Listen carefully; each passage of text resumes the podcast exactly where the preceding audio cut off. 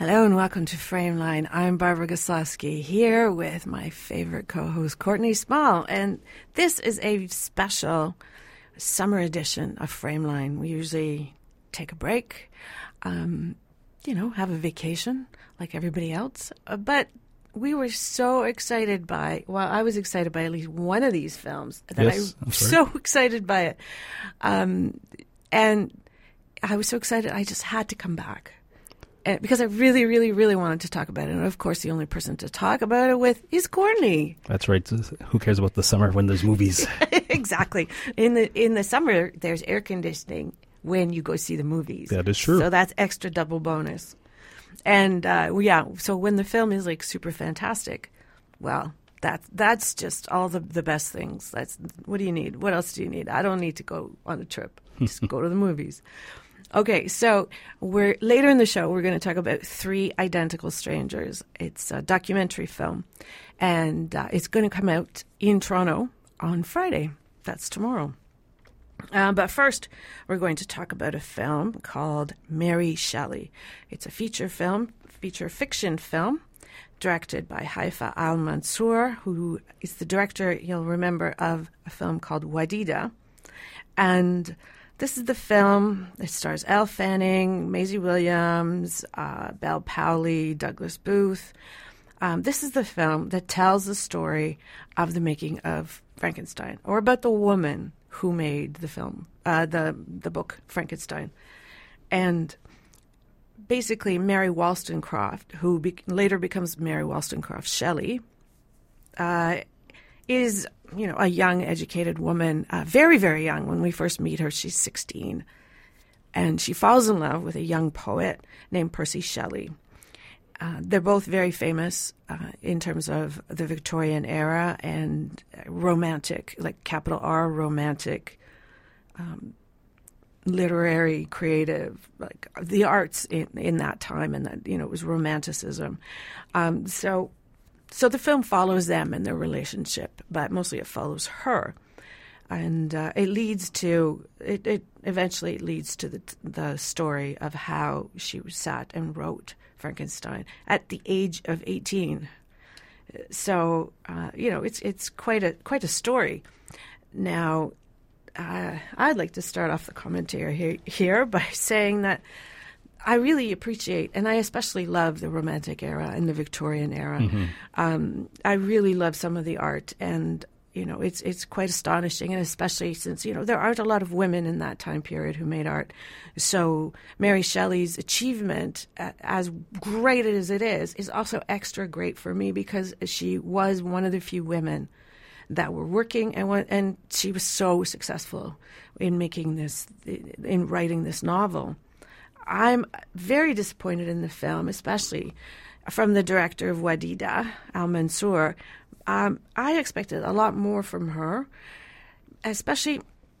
You know, I've seen other films, and I thought of Turner, and I know, you know, the film Turner, same era, same kind of, you know, artistic era, romanticism, uh, and Mike Leigh. They're, stylistically, Mike Leigh and Haifa Mansour are not quite the same, but her tendency towards neorealism in Wadjda, you know, sort of led to this expectation that this there would be something meaty in this. There would be something that teased out the era a bit more. That she would use the era. Like eh, Turner is so successful because Mike Leigh put it in put the character in the context of the Victorian era, but also in the context of romanticism um, and celebrated all that is great about romanticism through this character and really shed a- spotlight and shed a light on how he was so successful and what was so f- fantastically great about him. And the same, I think Mary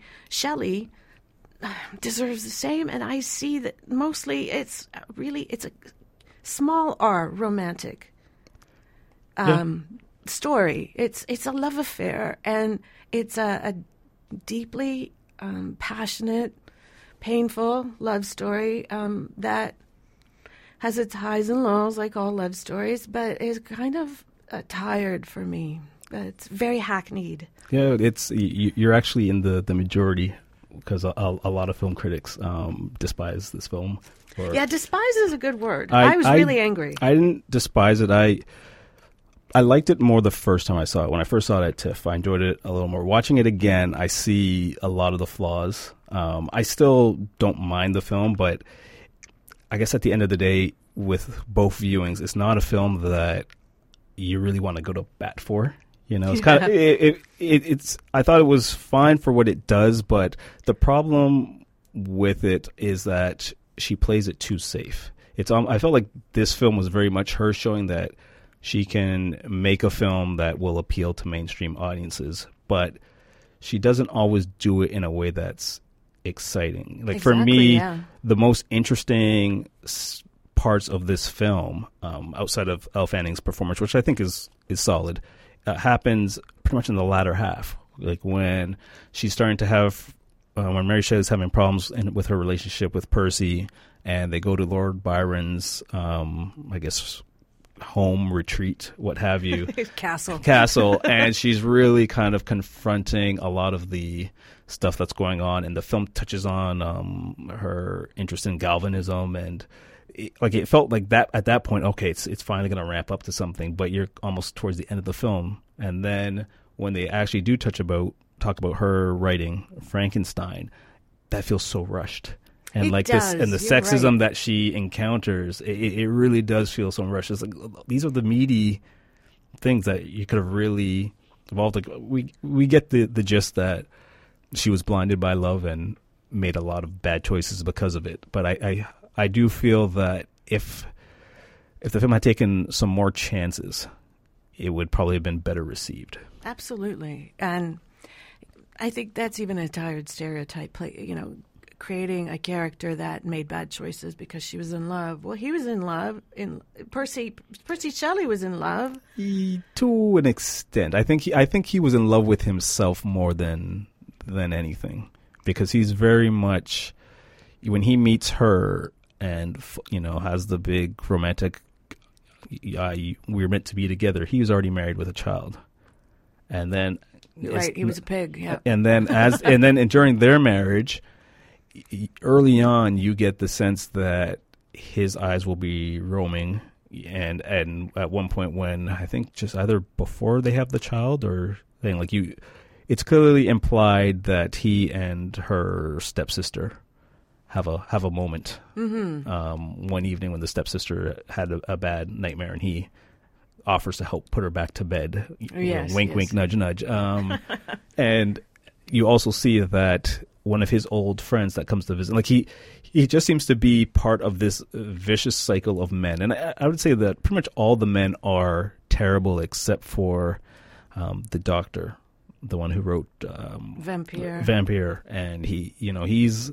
the, I guess, the most honest one in terms of he sees what's going on, but he's actually a genuinely good guy that gets railroaded in this vicious world of if you're not like us, Yeah. you get chewed up. And yeah. I, I appreciate um, the performance, at least for Lord Byron, because he at least plays with a bit of gusto, um, really kind of dives into that character, but he's still a despicable character in the Mhm. grand scheme of things. So all the men are despicable, and yes, that's supposed to motivate her to write this um, tale of betrayal and you know the evils of within man. But I guess the build up because the film plays it so safe, it just kind of is like, oh, all right, she's writing the book. Whereas I felt like, oh, it needs extra Yes. extra oomph. But I mean, again, I didn't hate it, but it's not one that I would probably revisit for a third time. I I really I was really really angry with it. I just felt like it it really it had there were so many things that you call it playing safe. I call it making bad choices, or maybe not having the power as a as a director to the power over casting. The power she did co-write it with someone, and that person has a more mainstream kind of background writing uh, as a writer. Uh, right now, she's involved in a project um, based on the life of Helen Reddy called I Am Woman. Um, there's another one called Living with Miss G, which is based on the friendship between Ava Gardner and her African maiden companion. Um, just like if you read about all of these these projects, um, it's she sounds like like she's she's the one that maybe pushed it into more of a the standard love story, Mm-hmm. uh, and maybe she's the one to blame for for creating these situations, even creating these characters. You know, I yes, you know, when you were describing the men, I, I realized in, after listening to your description that they were some of them were real real stereotypes Yep. and that and the casting of Lord Byron really bothered me. I no no, no offense to the actor, it's just somehow he was placed in this caricature role. And you think about it, and you think, wait a minute, Lord Byron, the writer of such great literary pieces, he's he maybe he was a pig. I don't know. Yeah, but he, but I mean, it. I think that that's why I like that casting and I liked his performances because you we go in with certain expectations about Lord Byron based off the work, right? Mm-hmm. And and as we're finding in in this modern day and age, we can't judge um, people based on their work. Like sometimes you're their right. work is not the individuals that they are in in real life. Right. And I, you know what, I have to confess that I don't really know the story of Percy Shelley and Mary Shelley. And that maybe it did play out like a standard love affair, but you know, somebody, uh, a critic in Variety, proclaimed this to be, you know, a very strong feminist statement, and it's like, no, she has her moments where she's like a strong-willed individual, but those are not carried through. Like those, the promise of those behaviors, of those moments, are not carried through in the story. And in the, once she gets into the relationship, she collapses into a, you know, a helpless, hapless victim of love.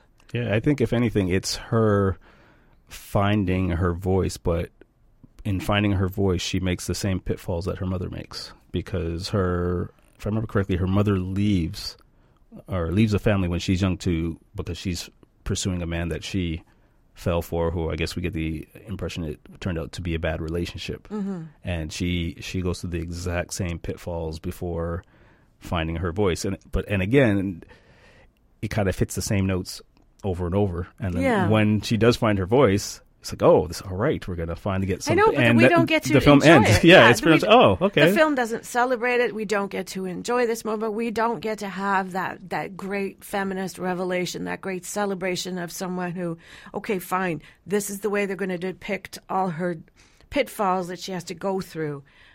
And then she does she does this incredible thing that any individual can do, which is stand up and fight back against the darkness, you know, that this film is painting around her. She fights back, she stands up, she finds her voice. And then what? It, oh, yeah, you're right. It's over. hmm Ah, ah, Mary Shelley. It frustrated the hell out of me. but Courtney liked it enough to see it twice. again so. I, I i i didn't have the same uh vitriol towards it i i didn't mind it it's May- but it, maybe you're not a big fan of romanticism, which you know, there's so many art movements in the world. It could be, and maybe it could just be that I'm I liked the director's work so much the first time that I was willing to go, okay, maybe this is a, a misstep. Um, I I liken it to the uh, forgetting her name, so, excuse me, but the director who made the film Mustang. Mm-hmm. Yeah. Um, Mustang. Forgot her name too. Wonderful, wonderful film. Her follow up, Kings, which I Right. believe got released here and kind of went, but I saw it uh, TIFF. Horrible, Yeah. horrible. This is not that. Like I feel like she at least understood the material in, Right. with this film, but it's just again played it very mainstream conventional. Which for period pieces, we're at a point where mainstream it's fine, but as I said, I probably won't think about this film No. for a while. And most people, when you're seeing a period piece nowadays, if it's very conventional as this, it's going to kind of come and go. Yeah. It's a great date date film, Yeah, it, I, I, I guess. yeah. it's just you know I think when it comes we've we're so inundated for years with with period storytelling that you you need to add a little, especially when you've got you know Frankenstein kind of looming and that kind of darkness and when she was the scene where she's seeing galvanism happen on stage. I know was like, that was exciting. Like, I thought, okay, we're- now we're yeah, talking. you're going to start diving into the darkness, but it never. It kind of puts the, tone and goes, nope, nope, too cold. We're which, gonna, which is again, it's it's a travesty to think that that it did not dive into the darkness because romanticism. That's what it's all about, and that's what one one of the themes of her novel is that there, mm-hmm. you know, we we have good selves and we have bad selves, and we do good things and we do really bad things, and that's romanticism. Yep. Oh, oi. Okay. do you do you want to start us off on the high note, which is three identical strangers? Uh, yes, Three Identical Strangers, uh, a documentary that we we both saw at um, Hot Docs this year, but it is since it's opening up and any chance we get to rewatch this film, we completely jumped on and I I absolutely love this film. It's about uh, triplets who were separated at birth, and I guess when they're about university age, like 18, 19 or so, they um, discover each other and their separate families all bond. But the question is, what led them to be separated in the first place? And what starts off as a very joyous, fun documentary ends up being a has a lot of twist, a lot of twist. Yeah, uh, it's incredible. I love the way this this starts off and the way the whole story is told. It uh, it starts small. It starts with uh, one of the brothers recalling the what started off what what began as the point that led him to find one of his brothers. And you, if you don't know the story, like I did the first time I watched it, I was like, "Oh, okay." And then you, it, it takes on this kind of bizarre, right? Even just that tiny little story. Like he walks in to university and uh, he's never been there. It's his first year, but everybody knows him, which leads him to find, you know, his twin. And then the story of the third one, and this. It's incredible in that, that sense, and it's it's it's really uh, very well done. The, um, Tim Wardle, the the director, is very very nuanced with his storytelling, and that that's the the beautiful thing about this film is not only the stranger than fiction details because eh, think about it three strangers turn out to be triplets right? Um, so it's not just that but it's it's the nuance in the storytelling of slowly slowly that's his trick of slowly revealing. And and that's a really great part of storytelling is is when you know how to tell a story. And and he's very measured in the way he does it but he packs in so much. So before you, you know it these strangers have met and then next thing you know they're they're sensations. Everybody they're in the paper they're on the talk shows and, and it's just you know it's resonating with all these things that where it's it's unbelievable. It is stranger than fiction and then I I guess really the only story point we can tell you after that is that uh, as you're finding out these these details and it just uh, um, starts opening up the the story and going deeper. But it, yeah, it sort of opens up and goes deeper at the same time, like The Wire. That I, I thought of the TV series because Okay. the the further you get in with different elements in this film. Okay, the last thing I'm going to say though, story wise, is that uh, the the last base big thing I'm, we're going to tell you is that it turns out they were all from adopted from the same agency, one single agency to three different families, um, and so from that it, it, it's basically solving the mystery of how that happened. And To me, it's kind of like a detective story in the way that it delves deeper and deeper, and it reminded me of The Wire because the deeper it goes, there's a, di- a different level and in The Wire, right, you start off with the people right there on the ground, you know, the ones who are selling. And then it goes behind the scene, like behind them to the bigger power. And then eventually, you know, another season leads into um, the, the whole police, the structure of the police. And then you get into the newspaper writers. And then it gets, you know, until you get all the way into the, the highest highest Yeah. parts of power, right? Well, okay, so this is this is a, a completely different way, but it basically every time something gets revealed, it starts leading you down a different path, which opens up another series of doors, which open up another series of doors. And that that's really all we can say. But I, in that, in doing that, I think it's brilliant. Well, even how they they do that, like this film has two what I call, um, I guess, flashback moments or or recap moments. That's probably a better word. So when something is revealed, the film then replays several key moments from of what you saw earlier, and you look at those moments in a different context. Yes, that reminds And me then- of uh, the, the detective story, right? Yeah. It's like, oh, this is revealed, and now let's go back and look over these details again. And then as you go to the next level, the next reveal, they play back those same um, recaps they did before, add a few new ones, but now you're looking at those original things in a completely different light. Yeah. You know, and normally when films try and incorporate that recap style to it doesn't always work, but here it works perfectly. Like we've seen this film twice now, and I, I still, even though I know what happens, I still go, "Oh, I can't believe it! How could?" The, and then it's like, "Oh wait, I saw this already." I, I know. because you you get so caught up in it, and then you you start analyzing how. The, like the the clips that they they choose, and then when you think back, like your jaw drops a second time, even though you already know what the the big mystery is, and it's Yeah. it's just a really well done film. Yeah, that strategy of rep- repeating the details I, is is really incredibly well crafted. It's, hmm. it's and it, you're right. It per- suits this so perfectly, and it almost starts to you, you start to wonder like, how did they? Like, did did the director think of this first, or, or you know, did the material demand to be told this way? And it's almost like you can't you can't separate them. It's like a symbiotic relationship. It, it has to be told this way.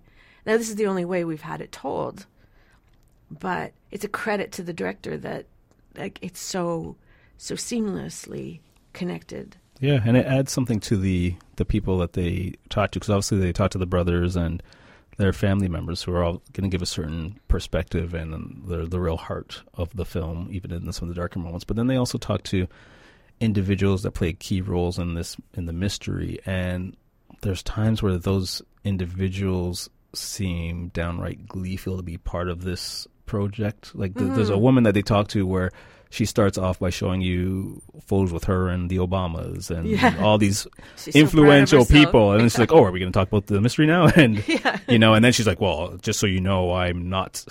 You know, I was there, but I don't want to be accused of being like. You know, they're Yes. they're proud to kind of flaunt the stuff that they did, but then no one wants to take accountability for their role in you know this mystery and the ramifications of it. you know, because of the the nature of what happened, um, separating children, separating strangers, they're babies. Babies have a certain connection.